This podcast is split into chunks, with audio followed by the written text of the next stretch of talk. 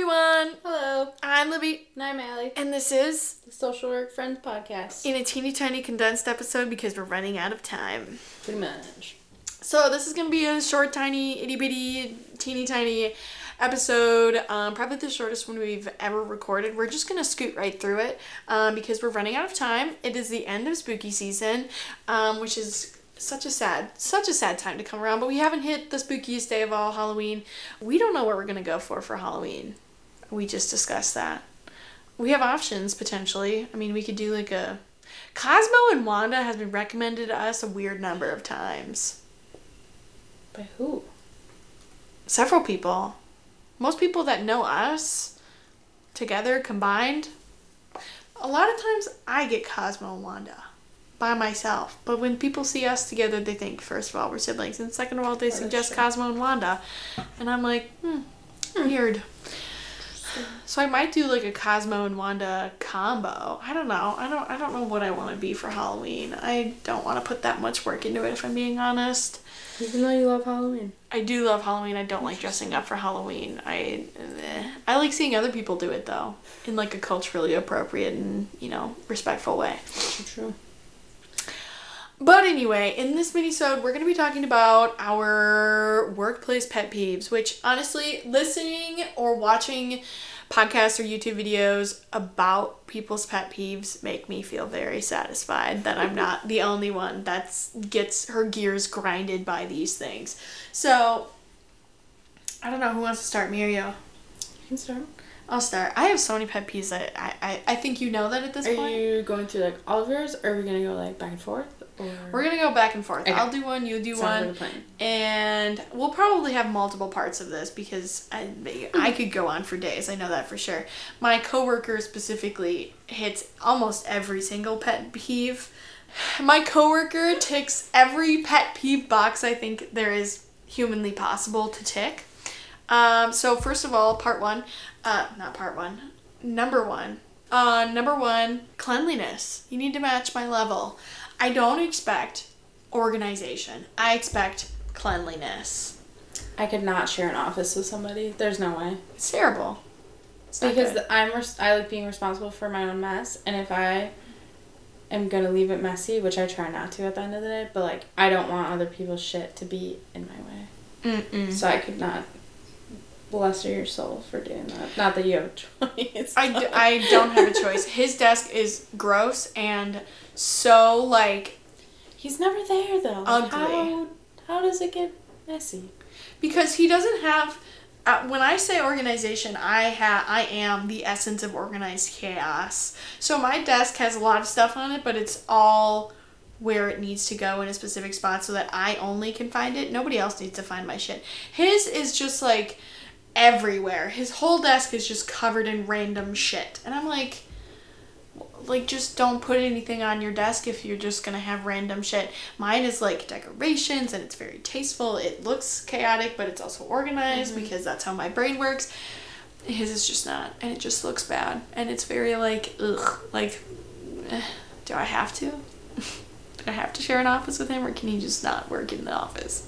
I mean, he basically doesn't. No, he basically doesn't. I don't know how that works. What's yours? Having to wait for other people to do my job. So most of the time I can do kind of whatever I want, but there are times where you're waiting for a response from like whoever, and you just want to keep moving, keep chugging along, and it's like, now I'm at a standstill because you cannot get your shit together, and it drives me fucking nuts. That is... on the top of my pyramid. I usually go by the saying, I wait for nobody, basically. I can chug along and step on whatever toes I damn well please most of the time. But when I have to wait for somebody else to put a domino in place so that I can knock it down and get my shit rolling, and they don't have their shit together, it makes me so unpleasant to be around, I'm sure. Because I can be very persistent. And if you don't have your shit done, I'm going to ask you about it every 15 minutes for the next 6 days. That's just how it goes. That's until fair. You get it done. I need to get my shit done too. I won't ask you about it that regularly, but I will ask you about it regularly. Maybe every day. I'm persistent. I've been told. Maybe a little annoying. I've been told. By my parents, mostly. When my parents don't have stuff done, I definitely nag them until they do get it done. I'm a real nagger. But anyway, my next one would be, keep your shit to yourself. My area is my area and my area alone. Do not put your stuff in my area. My coworker put his questionable looking jacket on the chair that's in front of my desk for clients or anybody I'm meeting with to sit at. Put his jacket in it. And I was like, put your jacket on your own chair? On your own chair. On the ground? Anywhere else but right in fucking front of my desk. Throw it on the ground, get a fucking command strip and hang it up like I do, like a normal human being. Don't set your shit on my shit because you don't have anywhere to put it. Ooh. That used to be an issue at my last job. My coworker, and he used to smoke. Oh, and God. He would always put it on my chair, even though he had a chair right next to it. And I'm like, why? I now have to sit in your jacket basically and smell this. I fucking hated it. Thankfully, I don't really have that issue now.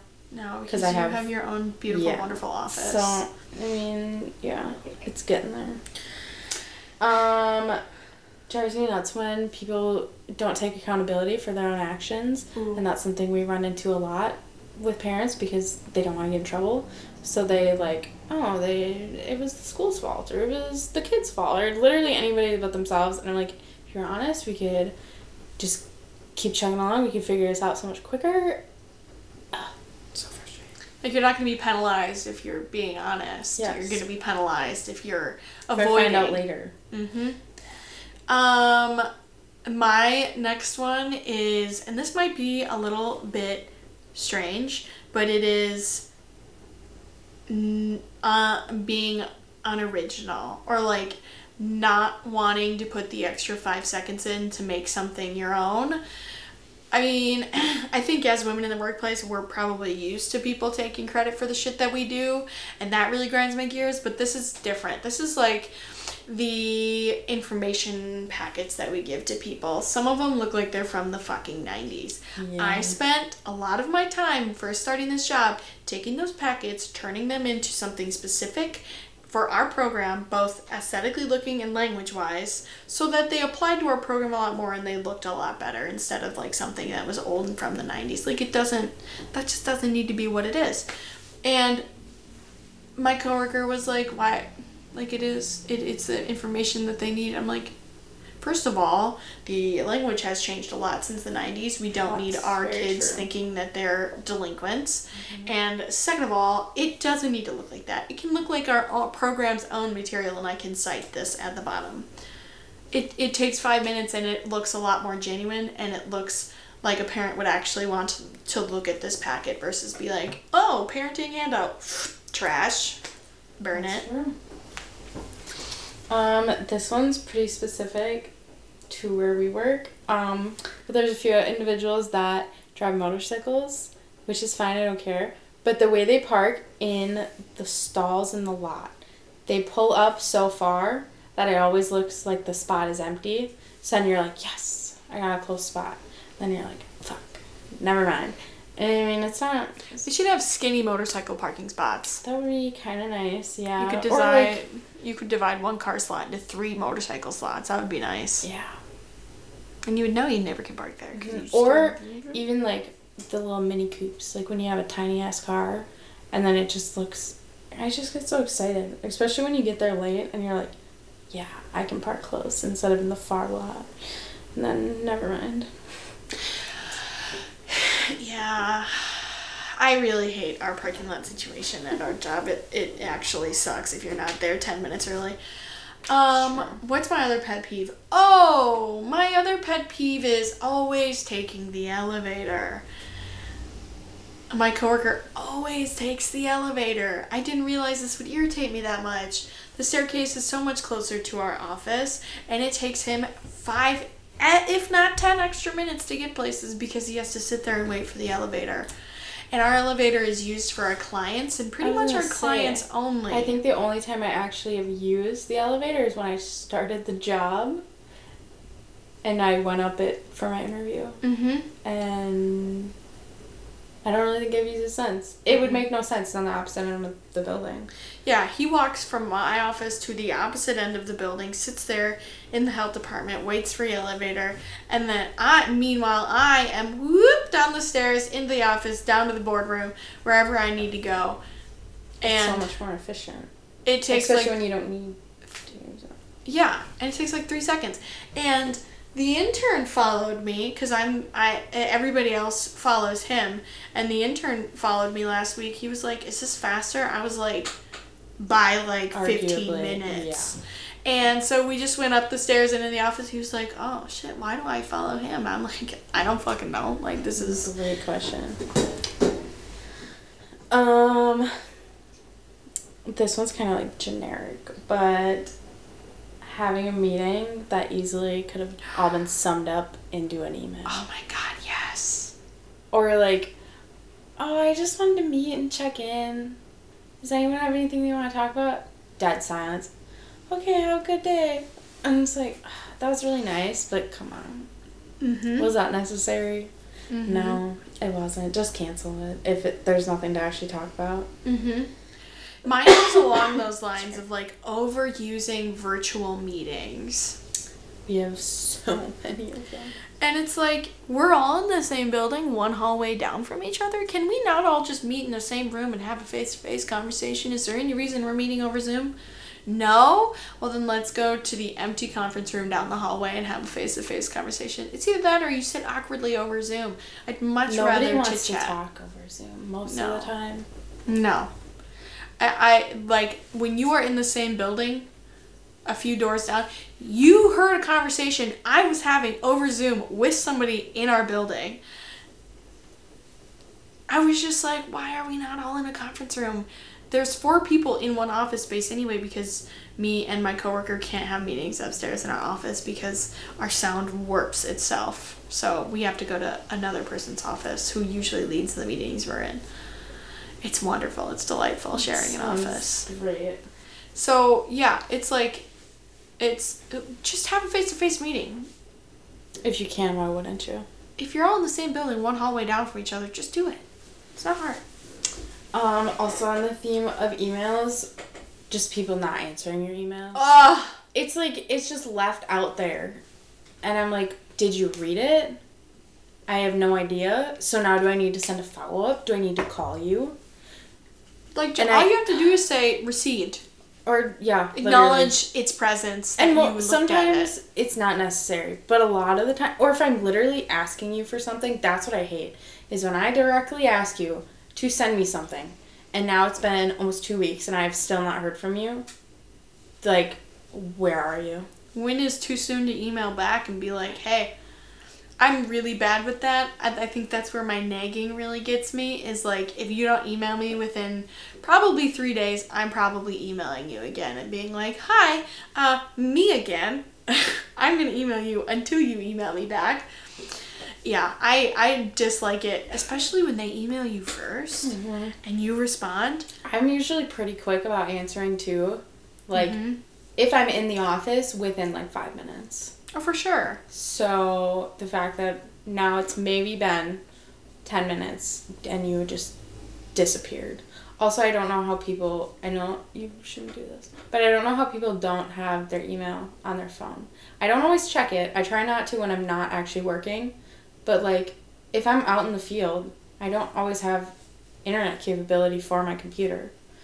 So, I, kind of need my phone to ever see anything. And then I really answer immediately. The town that we work in is the Bermuda Triangle for phones.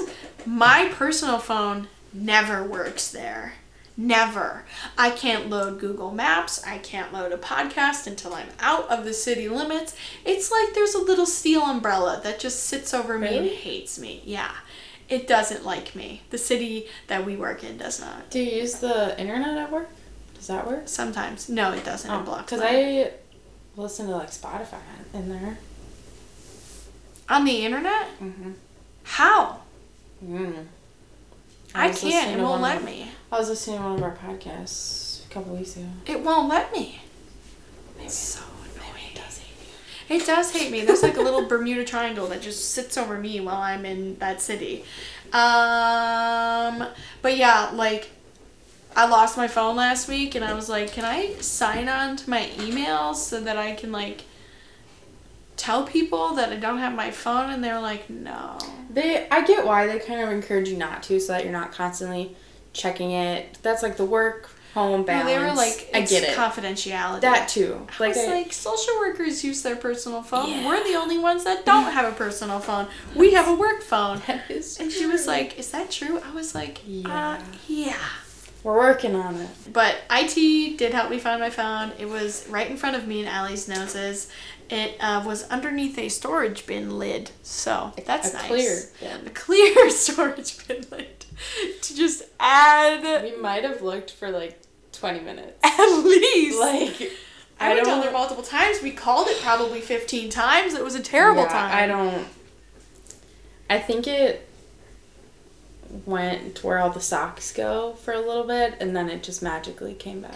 Yeah, it went into because the place. it was gone. It's not no there. Man's land. It went into what I call ADHD oblivion. I swear you even picked up that lid. I did. I moved all of that stuff around. I just don't get it. I don't get it either. I did move that cabinet How did it get under the lid, Allie? I don't know. Fucking ghosts. I tell you that building's haunted and that ghost is out to get me. All right. Okay, so that's all of our pet peeves for part one. At least that's all we can fit in this 18-minute episode. So you can catch us on Thursdays. We're going to be dropping... What are we dropping this week? I don't even remember at this point. Oh, the McDonald Triad. That's what we're dropping this week. Very excited for that episode. It's going to be super cool. That comes out on Thursday. You can catch us every Tuesday and Thursday, wherever your little heart desires to listen. You can find us on Instagram, Social Work Friends Pod. And that's it for now. Have a fantastic day, month, week, year, whatever. It doesn't really matter. Maybe just have a fantastic time listening to the episode. Whatever it is, I don't care. Have a good one. Goodbye. Bye.